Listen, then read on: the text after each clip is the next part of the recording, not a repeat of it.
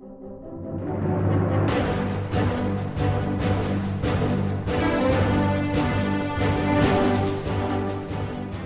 to the Verse by Verse podcast, a ministry of the Friendship Congregational Bible Church. I'm Richard Church, the teacher on Verse by Verse, and I'm glad you've joined with us today as we study together God's infallible Word, verse by verse.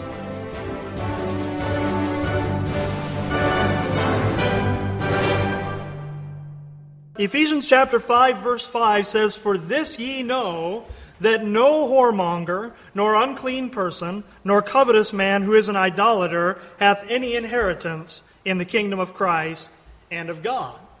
In Ephesians 5, Paul says not anything about inheriting the kingdom of heaven, but he says that those people will not inherit the kingdom of God. All right? Now, when you have different terms, you want to understand in God's Word why, why are the different terms used. Now, I mentioned earlier that the term kingdom of heaven is only used in the Gospel of Matthew.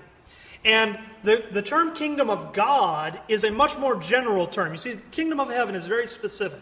It's talking about that literal, physical, earthly kingdom that will be established on the earth, in which Christ will sit on a throne at Jerusalem and rule over Israel. Israel will rule over the Gentiles, and that's what the kingdom of heaven is. The term kingdom of God, however, is a much more general term in the Bible. It doesn't refer specifically to that kingdom to be established on the earth. It, it's a much more general thing.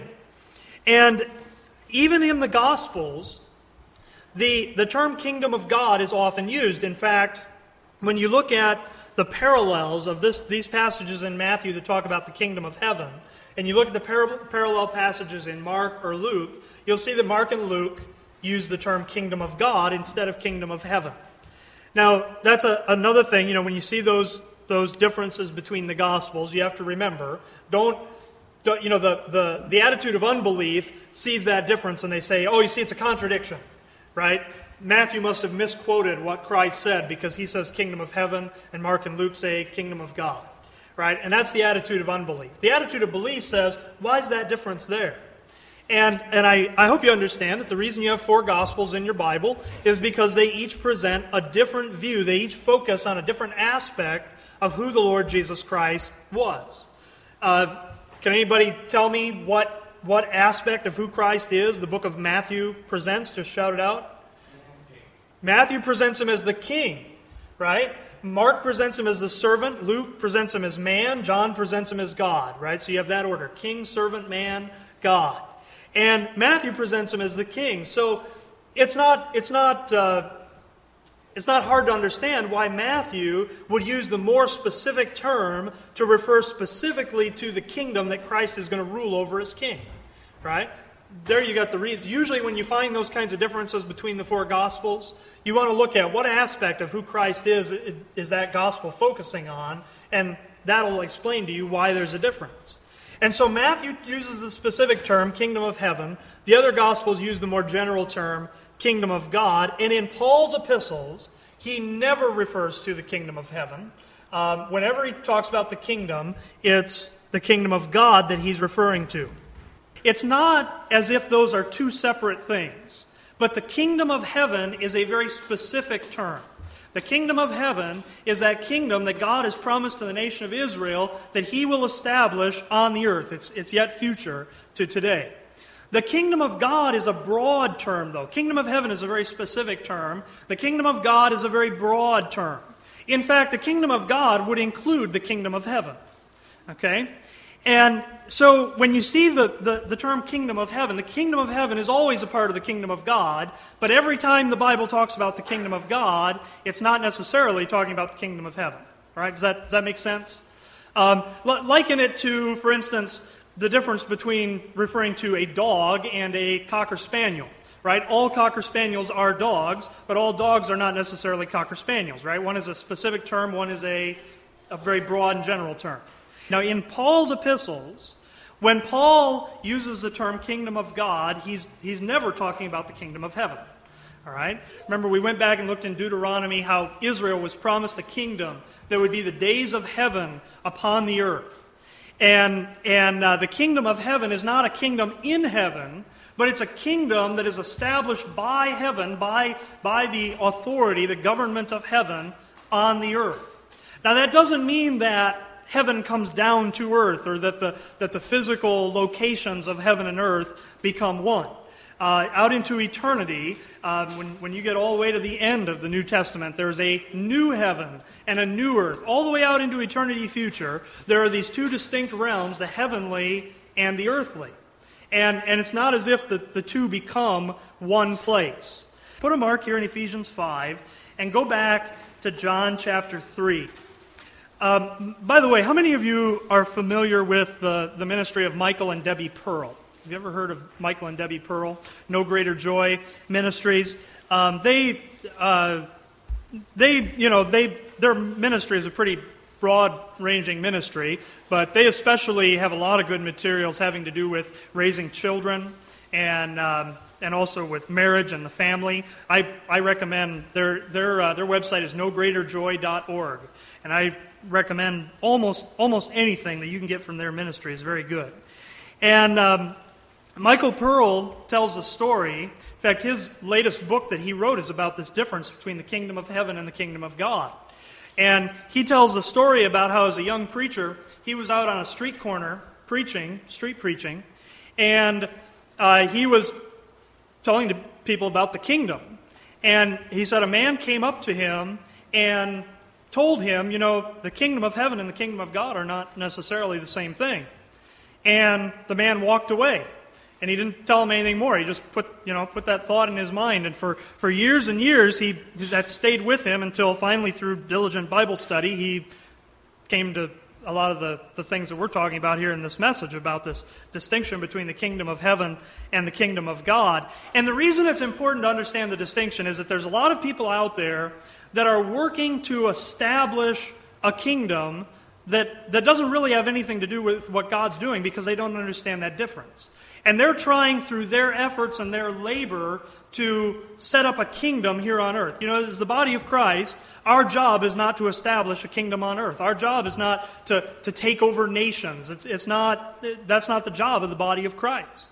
Um, the the uh, body of Christ, we're here as ambassadors, right, of the, of the heavenly government, not here trying to establish an earthly kingdom. And, uh, but many, many Christians are trying to do that. And it's because of a, a, lack of understanding about this difference between the kingdom of heaven and the kingdom of God. Now, in John chapter 3, um, this is a familiar story, I'm sure, to you how Nicodemus, one of the Pharisees, comes to Jesus at night. He comes at night because he doesn't want anybody to see him talking to this man who's considered a, a blasphemer by the Pharisees. And um, in in verse 3, well, start in verse 1. John chapter 3, verse 1 says, There was a man of the Pharisees named Nicodemus, a ruler of the Jews. The same came to Jesus by night and said unto him, Rabbi, we know that thou art a teacher come from God, for no man can do these miracles that thou doest except God be with him. Jesus answered and said unto him, Verily, verily, I say unto thee, except a man be born again, he cannot see the kingdom of God. Now, notice he uses the term kingdom of God here, not the, he uses the general term, not the specific term. But the thing is, when that general term is used, you have to look at the context of the passage to know what it's, what it's talking about. Is it the kingdom of heaven that he's talking about here, or is it talking about the heavenly kingdom, or, or what, what's being described here? And if we keep reading, we, we get the answer. Uh, verse 4 Nicodemus saith unto him, How can a man be born when he is old? Can he enter the second time into his mother's womb and be born? Jesus answered, Verily, verily, I say unto thee, except a man be born of water and of the Spirit, he cannot enter into the kingdom of God. There it is again, kingdom of God. That which is born of the flesh is flesh, and that which is born of the Spirit is spirit. Marvel not that I said unto thee, Ye must be born again. The wind bloweth where it listeth, and thou hearest the sound thereof, but canst not tell whence it cometh, and whither it goeth. So is everyone that is born of the Spirit. And so, so here you have him talking about the kingdom of God, and he talks about the new birth here, a, a birth of the Spirit. And uh, you see, he, he basically says that flesh can't enter the kingdom of God. Now, the passage we're looking at in Ephesians 5 doesn't talk about entering the kingdom of God, it talks about inheriting the kingdom of God, which we'll, we'll see what the difference is there in a few moments. But he's talking about entering into the kingdom of God, and he says it requires a new birth. Because what's born of the flesh, this, this body of flesh, isn't going to enter into the kingdom of God. There has to be a spiritual birth that takes place for one to, to enter into that kingdom. And of course, Nicodemus has no understanding of what Christ is talking about here. Uh, you see, Nicodemus thinks he's talking about entering into the womb again and being born and, and that kind of thing. But verse 9 it says, Nicodemus answered and said unto him, How can these things be? Jesus answered and said unto him, Art thou a master of Israel and knowest not these things? Verily, verily, I say unto thee, we speak that we do know and testify that we have seen, and ye receive not our witness. If I have told you earthly things, and ye believe not, how shall ye believe if I tell you of heavenly things? The kingdom that Christ is talking about in this passage, is he talking about heaven? He says he's talking about earthly things, right? He says, I couldn't even start to tell you about heavenly things because if you can't understand the earthly things, how would you understand the heavenly things? Now, that doesn't mean that there's no application for this, this passage for us. You understand there's a, a new birth for us, but, but we, don't, we don't have a part in that earthly kingdom that Christ is talking about here. But it's very clear here in the passage that Christ is telling Nicodemus about earthly things. The kingdom of God, or the part of the kingdom of God that Christ is talking about in this passage, is an earthly kingdom. And in fact, the, um, the, the new birth here in this passage, there's not only a, a uh, an individual new birth that's in view in this passage, but also a national new birth for the nation of Israel that allows them to go into that kingdom. All right? Uh, and so Christ says, If I've told you earthly things and ye believe not, how shall ye believe if I tell you of heavenly things? And no man hath ascended up to heaven, but he that came down from heaven, even the Son of Man which is in heaven. And Christ then talks about his coming death and him being lifted up and then also his, his uh, ascension. And the idea, in fact, okay, verse, verse 14 says, As Moses was lifted up the serpent, or as Moses lifted up the serpent in the wilderness, even so must the Son of Man be lifted up, that whosoever believeth in him should not perish, but have eternal life. And so verses 13, 14, and 15 talk about Christ's death um, he, doesn't, he doesn't use the term death, but when he's talking about being lifted up, that's what he's describing. And also his ascension. He, he talks about uh, ascending up into heaven. And the idea is that the heavenly things that Christ couldn't tell Nicodemus about at this time wouldn't be revealed until after these events, until after he'd been lifted up, until after he had um, ascended back into heaven. And, and so um, here, Jesus talking to Nicodemus, uses the term kingdom of God, but still is focusing on the earthly aspect of that kingdom. If you want to think of the kingdom of God as having part an earthly kingdom and part a heavenly kingdom, that would really be the, the right way to think about it. And so when that broad general term is used, you have to look at the context of the passage. All right? Now, um, the, in Ephesians 5, where, we're, where our text is for today, it doesn't just mention the kingdom of God, it mentions the kingdom of Christ and of God. And understand those are not two separate kingdoms. It doesn't say the kingdoms of Christ and of God. It doesn't say the kingdom of Christ and the kingdom of God. It's, it's one kingdom. And you can see it in 1 Corinthians chapter 15. 1 Corinthians 15 describes an order of events that take place with regard to this kingdom. And uh, 1 Corinthians 15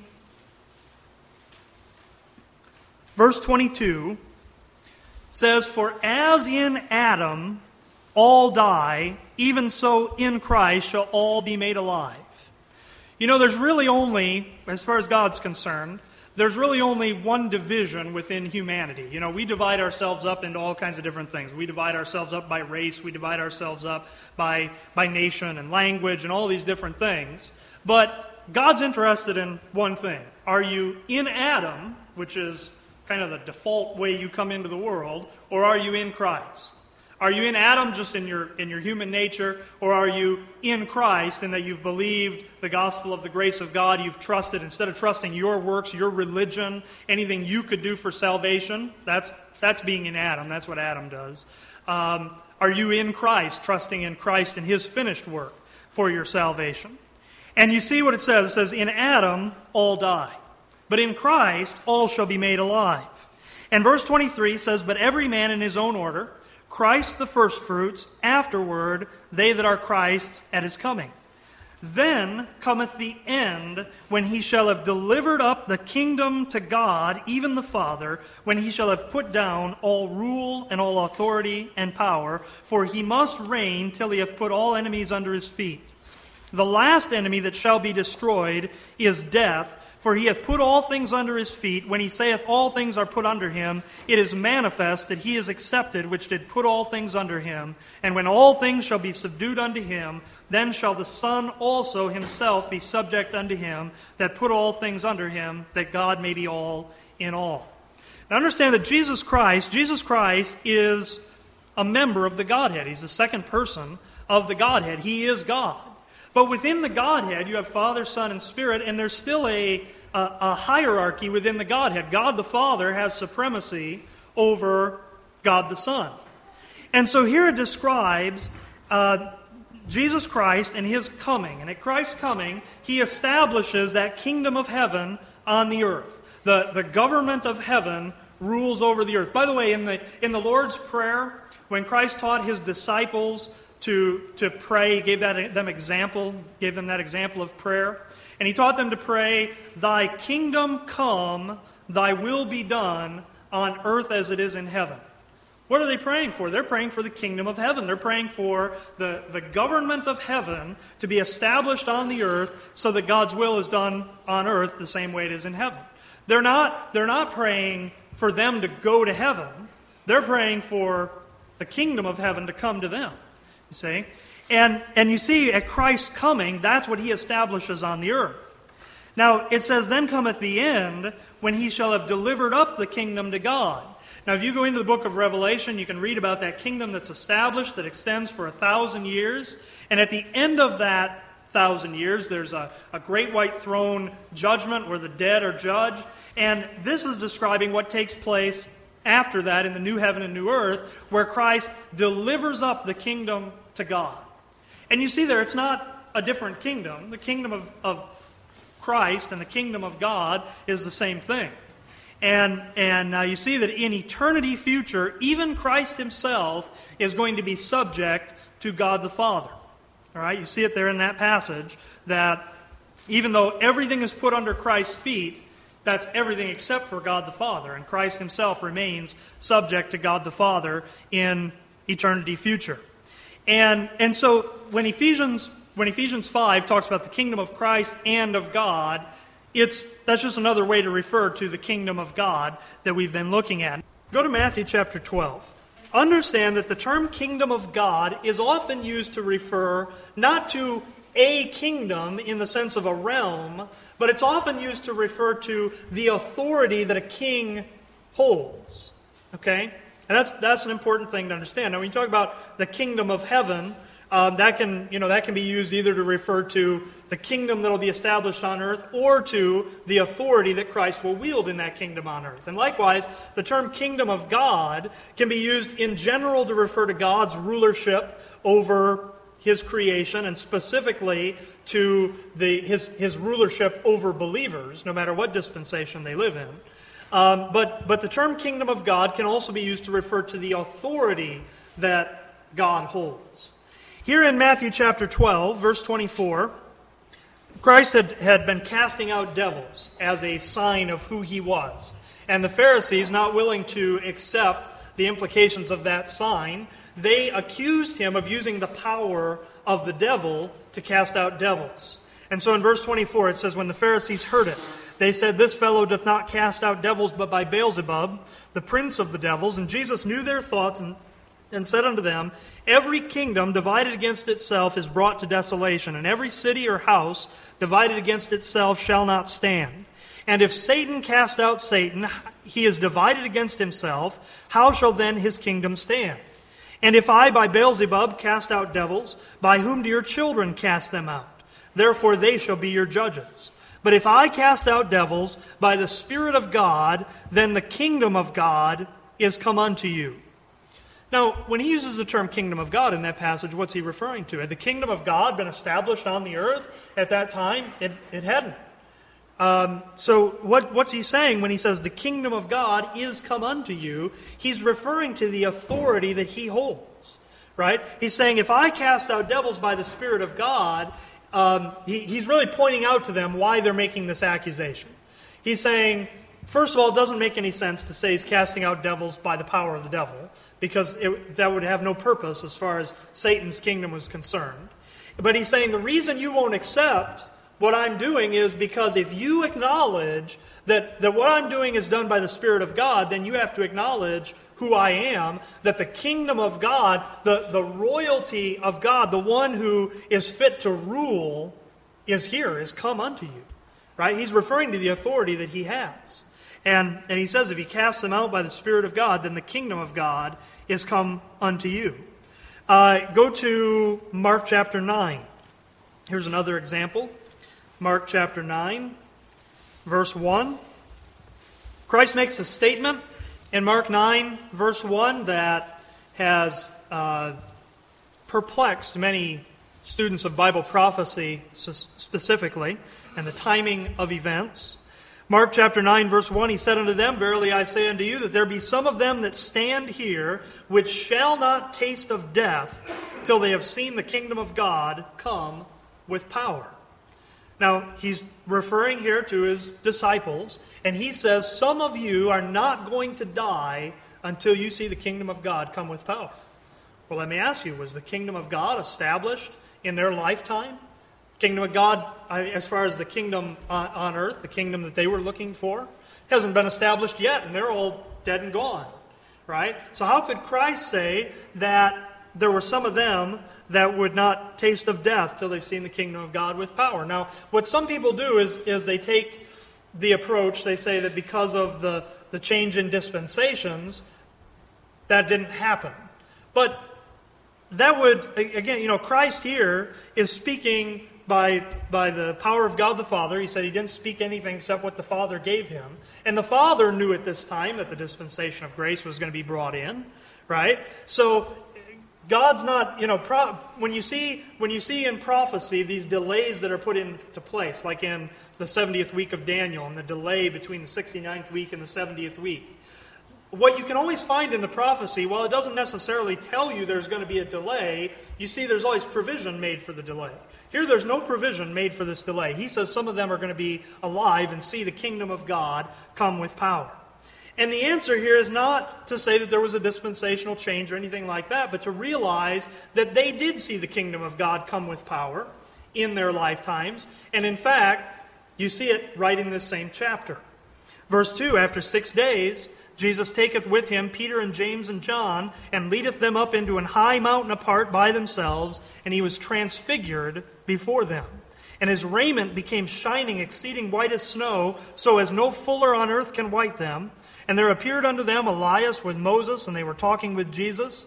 And Peter said, uh, answered and said to Jesus, Master, it's good for us to be here. Let us make three tabernacles one for thee, one for Moses, one for Elias. And he wist, what, he wist not what to say, for they were sore afraid. And there was a cloud that overshadowed them, and a voice came out of the cloud, saying, This is my beloved Son, hear him. And suddenly, when they had looked round about, they saw no man any more, save Jesus only, with themselves. And as they came down from the mountain, he charged them that they should tell no man what things they had seen till the Son of Man were risen from the dead. And they kept that saying with themselves, questioning one with another what the rising from the dead should mean. Now, here they see Christ transfigured. They see in a visible way, Christ, they see Christ shining. His, it talks about his garment and, and being whiter, so white that no fuller can white. And he's there and he's speaking with Elijah and with Moses. And the Lord, he hear, they hear a voice from heaven that declares him as the, the beloved Son of God. You see, they saw the kingdom of God with power, not the kingdom established as far as a, a, realm or a rule established on earth, but they visibly saw Christ's kingdom, his, his royalty, his majesty. It, always kind of amuses me their questioning there at the end of the passage. He, he tells them that um, they shouldn't tell anybody about these things until he's risen from the dead. And you know, the disciples were always confused about when to take Christ literally and when to take what he was saying figuratively. And he, you know, they don't even they don't understand at this point that he's going to die. Uh, they don't understand that he's going to rise from the dead, and so they walk away questioning, and they're kind of kind of wondering among themselves, what what does he mean by rising from the dead? Well, he meant rising from the dead. See, but they're looking for some figurative thing that that he meant because they don't understand even that he's going to die, much less rise from the dead. But you see, they saw, Peter, James, and John saw the majesty, the kingdom of God come with power. Uh, I'll give you another example. And go to, um, go to Luke chapter 17, verse 20. Luke 17, verse 20. And when he was demanded of the Pharisees when the kingdom of God should come, he answered them and said, The kingdom of God cometh not with observation, neither shall they say, Lo here or lo there, for behold, the kingdom of God is within you. Now that's a good verse that the, the liberal denominations like to use, and they say, see, the, the kingdom of God is just, it's just within all of us, right? And we just need to, to follow what's in our heart, and, and that's the kingdom of God. Now, does that sound like what, what Christ is saying? Does that sound like what he, what he said in other passages? Um, you know, it's interesting how people will, will cherry pick these passages. Well, what, what's he saying to them? I mean, there was a kingdom. They're asking when the kingdom should come, and there was a kingdom that is promised to Israel that will come at a specific point in time, right? So their question is not completely off base. They're wondering when will that kingdom come? In fact, these unbelieving Pharisees here ask essentially the same question that Peter and, and the 12 ask in Acts chapter 1 after the resurrection of Christ, after he'd been teaching them and, and giving them the, the uh, fulfillment of those things in the law, when Peter and the 12 say, Wilt thou again at this time restore again the kingdom to Israel? Right? I mean, the, these, these lost Pharisees are asking the same thing. But Christ, one thing to understand about Christ, when people would ask him questions, especially when unbelievers would ask him questions, he never answer, answers their questions directly. He never gives them a yes or no. He always gives them an answer that's true but is completely different from what they expected. Okay? Go, go through and look at how Christ dealt with these questions of the Pharisees because he understands the Pharisees, when they're asking questions, they're not asking to know. They're not saying, teach us and, and we want to hear what you have to say. They're wanting to catch him in something. And so he gives them answer. He won't even give them a yes or no answer. He just he gives them answers that they don't understand and that, that a lot of times they can't make heads or tails of. Now, here, when he says the kingdom of God cometh not with observation, and he says that the kingdom of God is within you, he is certainly not telling this group of lost Pharisees that want to kill him that they just need to look down at what's in their heart and that's where they're going to find the kingdom of God. You know what the scripture says about your heart? It says that the heart of man is desperately wicked. It says it's deceitful above all things. There is nothing in your heart that you can call the kingdom of God. What he's saying is he's standing here in the midst of this group of unbelieving Pharisees, and they say, When is the kingdom of God going to come? He's saying, The kingdom of God is right here within your midst right now. See, he's pointing to, he's pointing to himself. He's saying, He is the kingdom of God. You see? And again, referring to that authority that he has, that authority that the Pharisees failed to recognize. He says that, that the kingdom of God at that time was not going to come with observation. It wasn't something where you could go, you know, say the kingdom of God is established. He says it's within you right now. Why don't you recognize the kingdom of God when you see it? See, he's referring to himself and his position and his authority as the kingdom of God.